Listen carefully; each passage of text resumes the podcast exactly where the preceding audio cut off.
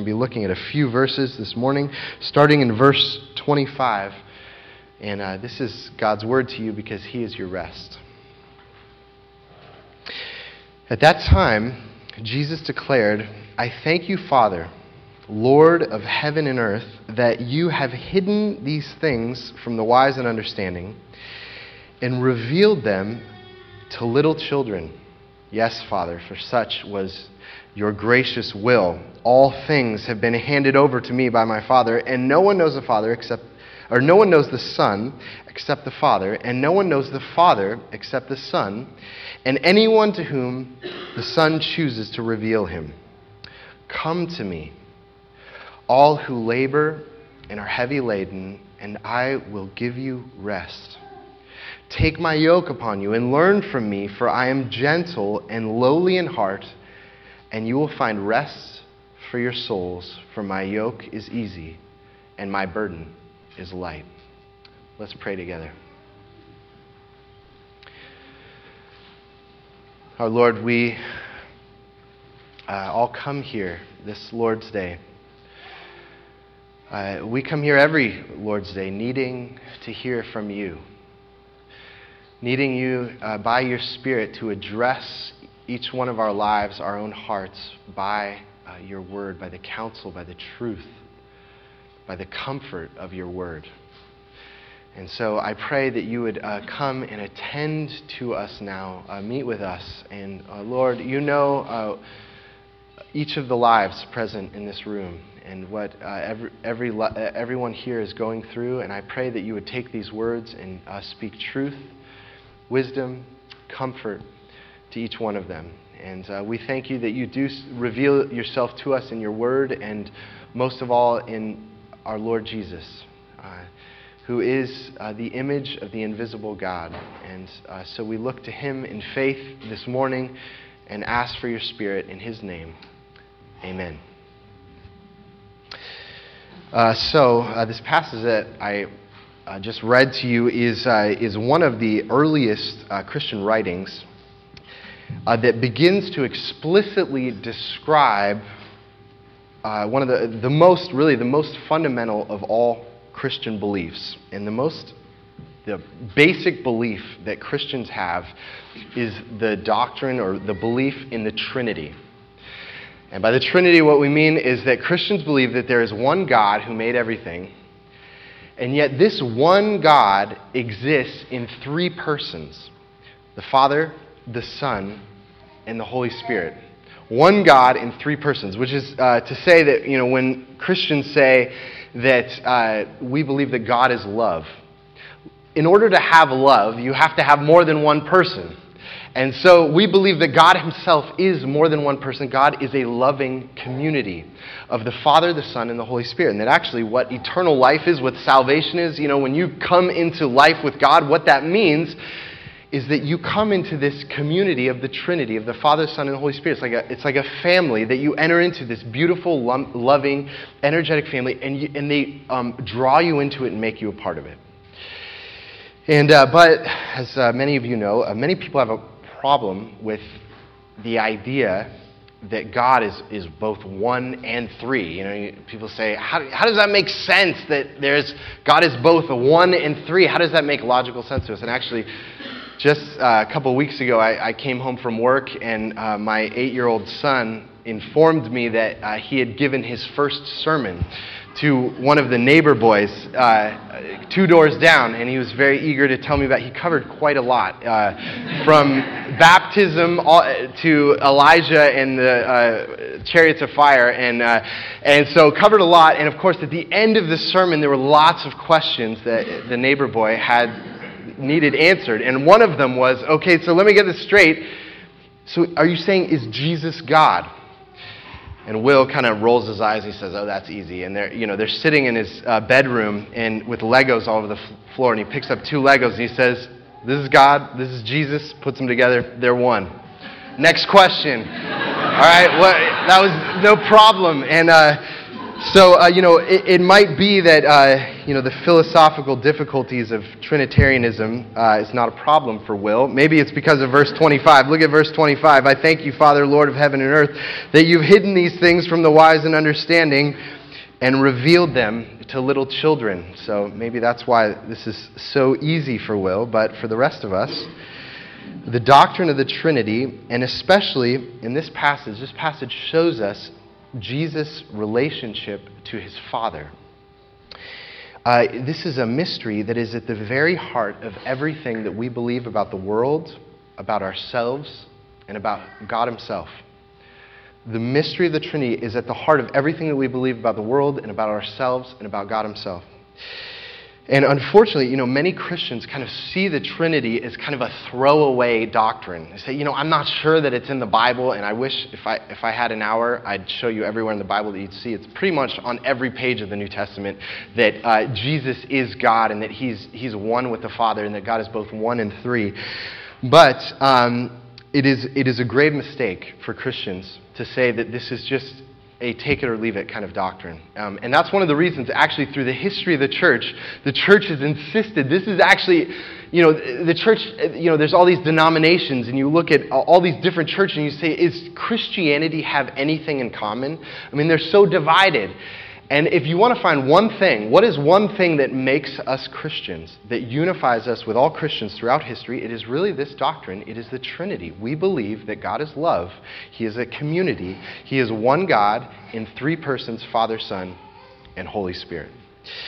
And so, um, in this passage, Jesus is, uh, gives us a, a, a few pictures of what it means for us to be brought into the life of this triune God.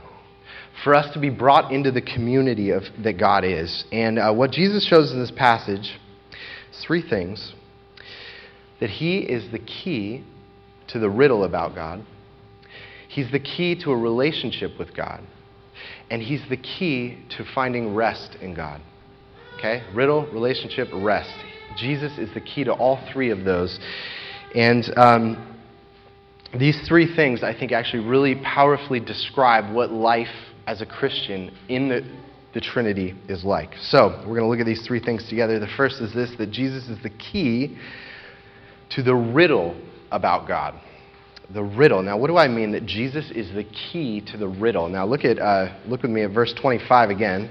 That time, Jesus declared, "I thank you, Father, Lord of heaven and earth, that you have hidden." These things from the wise and understanding and revealed them to little children. So these two words of hiding and revealing. And then uh, he says again in, in, in, the second half of verse 27 also, No one knows the Father except the Son, and anyone to whom the Son chooses to reveal him. Jesus reveals who, fa- who, the, who the Father is. Now, this tells us a couple things. Jesus tells us a couple things from this verse. First of all, an interesting truth that God hides himself. Jesus says that God, it is part of God's habit, it's part of his nature to hide himself. And actually, uh, Proverbs 25 says just that. It is the glory of God to conceal things, but the glory of kings to search things out. So actually, Proverbs said it is part of God's glory that, that, he hides aspects of who he is and he just doesn't show himself, which I take in some sense to mean that God is a kind of riddle. God is a mystery that who needs to be searched out and found out who he is, which I think um, you know, can be frustrating to a lot of people that God is hidden, that God is invisible. Because, you know, why can't God just give me a straight answer? Why can't he just speak to me clearly? I, you know, on the other hand, I take this as an endearing part of God's quality, or of God's character. That He wants, you know, that He's a riddle. He needs to be found out. He's mysterious. He wants me to dig and to search and to ask questions and to be puzzled. And as I go along asking questions and being puzzled, I find these wondrous and mysterious answers as I go along. And um, it's not that He's playing a game with us. It's that He's drawing out our heart, and in the process, He's revealing who we are and revealing who He is, and He's transforming us in the process. And the process is an important part to, to who God is. Um, and one of the things, though, that this tells us is that God is looking for people who will honestly search for Him. But if we are arrogant towards God, if we make demands of God, you better, uh, you better prove yourself to me, you better meet my standard, He hides Himself from the arrogant. So God gives Himself to the humble and He hides Himself the, from the arrogant. And, uh, you know, in many ways, the Bible itself I think is kind of a riddle. I mean, and, and there's something that, I, that is endearing to me about that as well, that you can spend a lifetime studying it and you find new mysteries everywhere. There were, you know, verses that you've read a million times that are all of a sudden uncovered and there was this new truth hiding in there that you never saw. And what that means is we should expect that much of God is hidden from us. We're going to spend all of eternity discovering new things about who God is. And so there's all kinds of mysteries of who He is that are going to continually be revealed to us. And um, God only lets him, uh, people know whom, who have a heart hungry to search him out. He wants us to be hungry and asking questions and desiring him. And now, one of the things that that might lead you to think, oh, God's hidden, he wants us to search him out, that makes it sound like it is up to us to find out who God is. But actually, that's not what Jesus says either. He says God, God, on the one hand, can hide himself, but the second thing is that God reveals himself in Jesus. That Jesus is the key to the riddle. We actually don't go find out, finding out God like we're scientists. He actually comes to us and reveals himself to us. And uh, he breaks through the riddle in Christ. Christ is the key. And, and, the Gospel of John tells us that Jesus is the very Word of God. He is God communicating to us in Christ. And that's what Jesus says here that, that the Son reveals the Father to whom He chooses. And, um, you know, that's an important thing because, you know, that's how any relationship is, that's how people are. You only get to know people when they choose to reveal themselves to you. You know, there's all kinds of people you meet, and we kind of describe people that way that they're kind of on guard or they're protective. Uh, and, and, you know, you might describe yourself that way. You know, I, um, at first I kind of hold back, but when I let you in, when I trust you, I really let you in and I open my heart to you. And that's what ha- the only way that we can get to know people is if they let us in, right? It's through their words, through their communication. When they tell me, this is, what's, this is what's in my life, this is what's in my heart, this is what I believe, this is what I think. And until they do that, people are a mystery to us. People are hidden from us. And God is the same way. The only way we can know, and, and let me add one thing to that. In any relationship, you are not in control of the other person revealing themselves to you. They make the decision when it's time to let you in. And it's the same way with God. We are not in control of the process. We come to know Him when He reveals Himself to us, when He opens Himself to us. And He opens Him. Jesus is how God is letting us into His heart. If you want to know God's heart, you look at Christ. And um, Hebrews chapter 1 gives kind of a famous uh, couple verses on this truth about who Christ is. It's very powerful. This is the opening lines of the book of Hebrews. Long ago, at many times and in many ways, God spoke to our fathers by the prophets. But in these last days, He has spoken to us by His Son, whom He appointed the heir of all things, through whom also He created the world. Now, listen to what He says about Jesus here. He is the radiance of the glory of God and the exact imprint of His nature. And, by the way, He upholds the universe by the power of His word. But. Uh, what, what he's saying is that Jesus, if you want to see what Jesus is, Jesus is a picture of what God is like. And if we want to know what God's heart is like, we look at Christ. And so this is an important thing when we come to the question. You know, many people also ask the question, why is Jesus, why do Christians say that Jesus is the only way to God? That if you want to, if you want to know God, you have to go through Christ. Why do you say he's the only key to the riddle? Can't I go directly to God? Can I have a spiritual relationship where I just know God directly, where I don't have to go through Christ? Well, uh, Jesus is the Word. And um, let me give you a uh, uh, illustration to try to uh, communicate why it makes sense that Jesus would be the only way. Um, you know, imagine you're over at my house. We're sitting there, you know, chatting, uh, uh, having a cup of tea, and um, you know, my wife comes in and I've, you know, kicked off my shoes in the middle of the living room, you know, and left them there. And she comes in and he says, you know, darling, could I, I'd really appreciate if you put your shoes away uh, when you take them off instead of leaving them in the middle of the living room floor. Not that this has ever happened, that she would need to tell me to do that. But, uh, you know, I, I'd appreciate it. And she walks away, and I say to you, you know, she actually doesn't really care if I leave my shoes in the living room. And you say, what are you talking about? I just heard her tell you she doesn't want you to put your shoes in the, uh, in the middle of the living room. I say, well, you don't understand. See, I don't have to go through her words to get to know her. I have direct access to her heart. And I can actually bypass the words, and I have a direct relationship to her. And I know that deep down in her heart, she actually doesn't care if my shoes are there. What are you going to say? You say, you don't have a direct access. The words are the direct access. And if you're not listening to the words, you're not listening to her.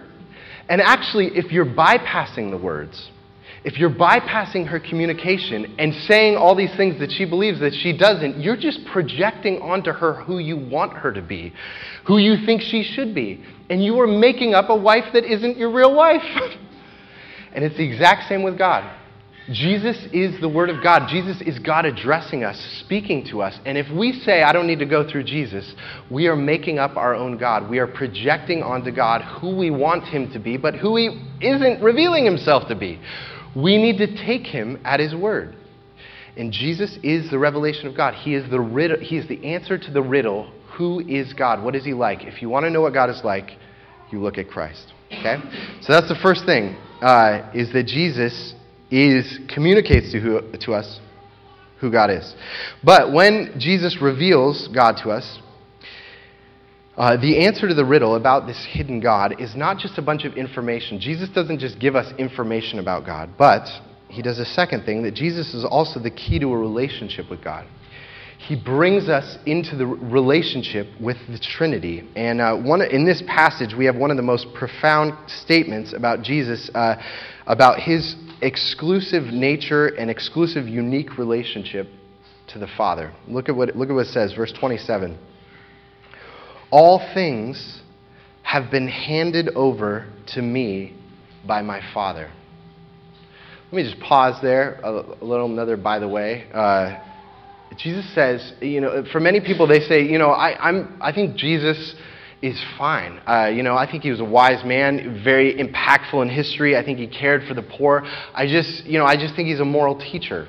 I don't think he's necessarily God or I have to worship him or give my life to him. But, you know, throughout Matthew, I'm going to point this out as we go along, Jesus makes statements like this. He says, I own the universe. Here's a guy who says, I own the universe. God has given me the universe. Moral teachers People who are loving and caring and wise have a humility about them. They are not egocentric. They do not say, I'm the center of the world. And yet, Jesus does say that all the time. He says, I own the universe. I own all your bodies. I own your lives. I, I, I deserve all of your obedience. And what we have to say about this guy, we can't say he's a moral teacher. We either have to say, this guy is off his rocker. He thinks he owns the universe, or we have to take him seriously of what he's saying, who he says he is. And he's saying, This is my world. Um, and, and so all people must come to me and acknowledge me as the truth. Okay? So it's, it's, we can't just pass that over. So verse 27, but then he goes on. All things have been handed over to me by my Father, and no one knows the Son except the Father, and no one knows the Father except the Son, and anyone to whom the Son chooses to reveal him. What's amazing here is uh, Jesus is describing his relationship with his Father, the relationship that happens within God. So when we say at the beginning that the Trinity is a community, that God is a family, it is a, God is a relationship that we are brought into. Um, the thing that Jesus celebrates about that relationship is that his father knows him and that he knows his father. He's describing the relationships of the Trinity as a, a, a transparent relationship where they know each other, they know each other deeply. And, um, you know, it's important to note that in the Bible, to know someone is much deeper than simply to know information about them. You know, uh, so for example, in Genesis 4, it says that Adam knew Eve. That did not mean he knew who she was, that she was a person that existed. It doesn't mean that he, it, it, means they went into the tent together and he intimately knew her. So to know someone is to love them, to, to know them, to be intimate with them. And so actually in Galatians 4, when it describes our salvation and our new life that we have in Christ, it says, Now you have come to know God, or rather, be known by God. I mean, does that mean that God didn't know information about me until I became a Christian? No, he's saying that God has now loved you. You have come into a loving relationship with God. And that's why, actually, in the Sermon on the Mount, one other place that uses this word love is when Jesus says at the final judgment, if, if, uh, if, if we're not in a relationship with God, this is how he describes it. Jesus says to us, Depart from me, I never knew you. To know someone in the Bible is to be in a loving relationship with them, a transparent, loving relationship. And I, you know, what Jesus is describing he has here with the Father is something that I think all of us deeply long for, long to have in our lives deep, loving, transparent relationships. We want to be beheld, we want to be seen and known. And yet, when we're seen and known, then to also be embraced and accepted and to have someone delight in us, to see us all the way down to who we really are, and then to embrace us and love us. That's what Jesus says he has with the Father. That's the life of the Trinity. That's what the life of God is that we're being brought into. It is a otherness, a self giving otherness where the, the people, persons of the Trinity, the Father, Son, and the Holy Spirit, are devoted to one another, delighting in each other, serving one another, sac- uh, uh, glorifying one another, praising one another. And um, becoming a Christian is about coming into this life with God. And you know, I put a quote for you, for you from C.S. Lewis on, on page three of your bulletin, if you want to turn there really quickly. Uh, Lewis has a great chapter in Mere Christianity on the Trinity. And he describes what it's like to be in this life with God. And, and I, I, I love this paragraph. This is what he says The thing that matters is being actually drawn into that three personal life. An ordinary, simple Christian kneels down to say his prayers. He is trying to get in touch with God. But if he is a Christian, he knows that what is prompting him to pray is also God. God, so to speak, inside him. That's the Holy Spirit inside him. But he also knows that all his real knowledge of God comes through Christ, the man who was God. That Christ is standing beside him, helping him to pray, praying for him. You see what is happening. God is the thing which he to which he is praying, the goal he is trying to reach. God is also the thing inside him which is pushing him on, the motive power. God is also the road or bridge along which he is being pulled to that goal. So that the whole threefold life of the three personal being is actually going on in that ordinary little bedroom where an ordinary man is saying his prayers. The man is being caught up into the higher kind of life he is being pulled into God by God while still remaining himself. He's being brought into this interpersonal life. And it is this uh, beautiful picture of a community that God uh, brings us into, is this relationship. And um, this is what Jesus says his whole mission is about. Look at ver- the end of verse 27 again. No one knows the Father except the Son and anyone to whom the Son chooses to reveal him. Jesus says his whole mission is about gathering people and bringing them into this triune life. And he says that's the whole mission of our church, is to bring people into this Trinitarian life. And um, let me just say that uh, this kind of relationship, transparent, other centeredness, love, is what God was doing from before the foundations of the world. Before the world was made, the deep reality behind the universe, what was there before there was a universe? There was this community of love, which is actually a really important uh, point, and um, because this is unique about the Christian God. And uh, I'm going to read you one more little quote here. Bear with me. Uh, this is a guy named uh, Michael Reeves. Michael Reeves just wrote a book in the last couple of years called uh, Delighting in the Trinity. And he talks about what happens if you believe that God is not triune, that there's not three persons. But God is a monad. He's just this one person God, loner God, before He made the world, and He's all by Himself, kind of figuring out what to do um, before He made the universe. And this is, what, this is what Michael Reeves says Single person gods, having spent eternity alone, are inevitably self centered beings. If such gods do create, they always seem to do so out of an essential neediness or desire to use what they create merely for their own self gratification. So, what he says is, you know, and he talks about all these, there are all these ancient uh, creation myths about gods who want to make humanity to be their slaves, who are going to wait on them. And, that, and so, basically, the reason they create is to be waited on and to be served and uh, for themselves. But he says this is different with the Christian God, the triune God. Everything changes when it comes to the Father, Son, and Spirit. Here is a God who is not essentially lonely, but who has been loving for all eternity as the Father has loved the Son and the Spirit. Loving others is not a strange or novel thing for this God at all, it is at the root of who He is. It is not strange for God to love people. And that's why when we see Jesus, he gets people. He gets how to connect people and to look into their hearts and to let people into his hearts. And he has got these disciples he's drawing near to him. And that's also why, as Christians, such a big part of our spiritual life is about community. Right? That's why the most essential thing we do as Christians is actually we don't go up on a mountain by ourselves and kind of isolate ourselves from a bunch of people. You know, you, you might wonder that sometimes. You know, when it's going to be August in Bellingham, and you're going to say, why am I going Sunday morning to this old building and listen to this guy talk for a little while? I could, you know, I could go up to Skyline Divide and be with God among the mountains, and which is a great thing to do. It's, that is a beautiful thing. God's glory is displayed in Mount Baker. But why do we come here?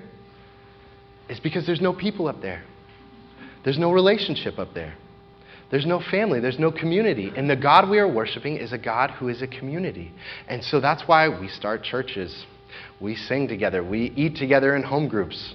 All of these things is community is such a central part of our spiritual life because community is such a central part of who God is, of who our God is. So, Jesus it answers the riddle on the one hand about who God is. He also answers this riddle, uh, says to us, brings us into this relationship with the triune God. That's what the Christian life is about. Okay. But the third, the thing, uh, the third thing is this, because for some of us, the idea that God Himself is a family that you are entering into, or also that God is a father uh, you know, that we have a new Father that we go and we trust and we depend on, is not necessarily an inspiring thought for you. So if you've, um, if you've had, you know, maybe an absent or critical or violent father, to have another father is not something that you're maybe e- going to be eager to have in the Trinity. Um, and, or if you had a, a family that was um, volatile, um, unstable, Coming, being alone, being isolated, feels safer. But if God is a family, that is a risk to come into that life. And so this is the third important thing that we learn from this passage about life in the Trinity is not just that it answers the riddle of who is God and brings us into this relationship, but also that Jesus is the key to finding rest in God, to finding rest. And because um, growing up, you know, in a tumultuous family environment, the experience of that is a sense that there is no rest. There's a constant feeling of anxiety of when things are uh, going to fall apart. And um, home, family life, is supposed to be the place where um, you feel a sense of freedom uh, like when you're out in the world, when you're, uh, you're at school, you're at work, you're out with other people in the world, maybe even at church, you feel this constant burden of proving yourself to people. And yet, home is supposed to be the one place of freedom where you're, you're loved, you're accepted for who you are. And so it's supposed to be the place of rest, of wholeness, of satisfaction. And um, let me just say this that the need to constantly prove yourself is one of the most tiring and wearisome experiences of the human life. Let me say that again.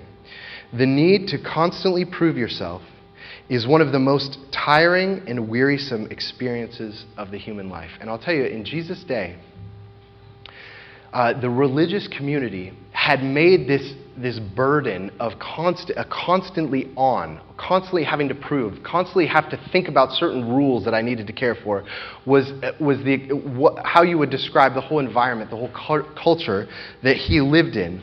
And what they had done is they'd t- taken the kind of simple, healthy, life giving morals and laws that God had laid down in the scriptures and turned them into hundreds of little rules that uh, touched on every area of life. And actually, next week, we're going to be looking at the Sabbath, and we're going to see an example of this that the Sabbath became this whole burdensome day to keep. It wasn't a day of rest, it was a day of burden. And um, for many people, this is uh, how they picture life with God. It's like living in a police state. I'm constantly on, on watch. I'm constantly about to mess up. I'm constantly needing to prove myself. And it creates this sense of burden that is wearisome. We think that He, is, um, he wants us uh, uh, to be proving ourselves, uh, that He wants to say again and again how we are not enough. He wants to demand more and more from us. This is how we view what God is like. And that's why, for so many of us, I know that for many of you, if you've been a Christian for very long, this is one of your favorite verses is in verse 28, where Jesus, the representative of the triune God, who comes and says, This is what life in the Trinity is like, says this Come to me, all who labor and are heavy laden, and I will give you rest.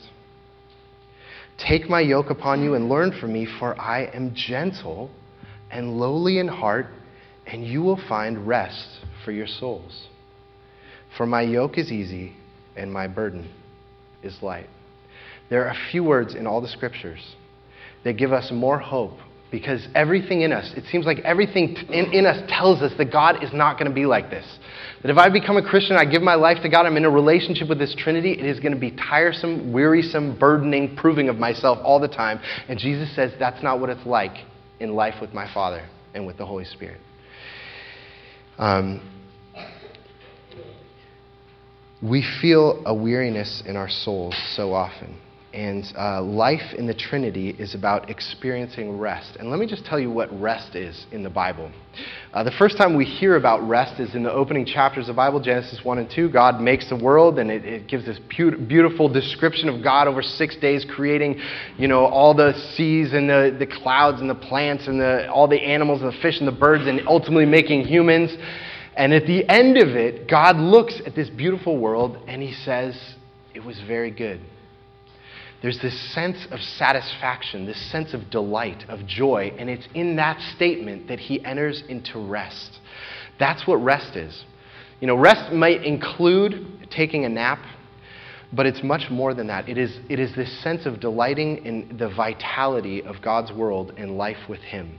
It's what the, the wholeness that we all long for in this world. And it's the wholeness that the Bible promises us in Christ is coming when Christ comes again, that we will enter into an eternal Sabbath, an eternal rest, where we'll feel whole. We'll feel free from that weariness, um, that murmur that is inside all of us.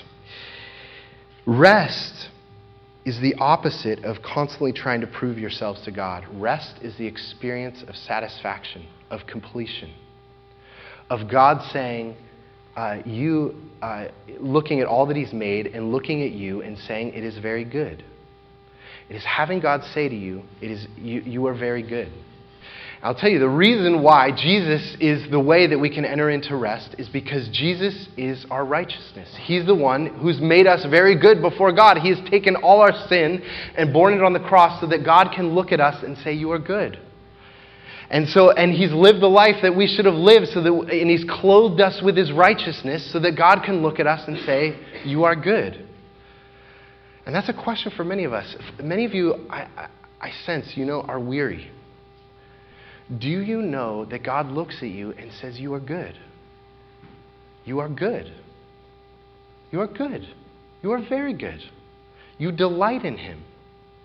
And that pronouncement, that, that feeling of rest and wholeness that we get, that when we hear that from God, that is just a taste of what life in this Trinity is like.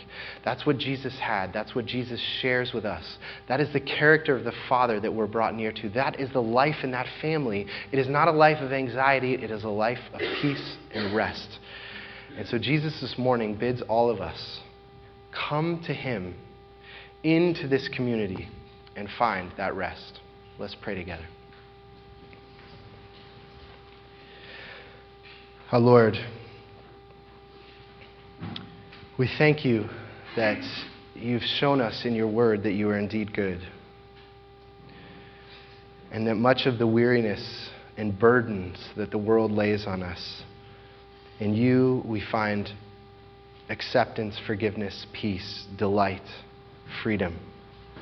All those things we long for. I pray that, Lord, uh, you would give us, each one here, a taste of that freedom, even in our life this week, even on this Lord's Day today. That we would feel that rest in that freedom. That we would look to Jesus and find that these words are indeed true. But also that you would give us patience and endurance as we look forward to the day when we will have an eternal rest.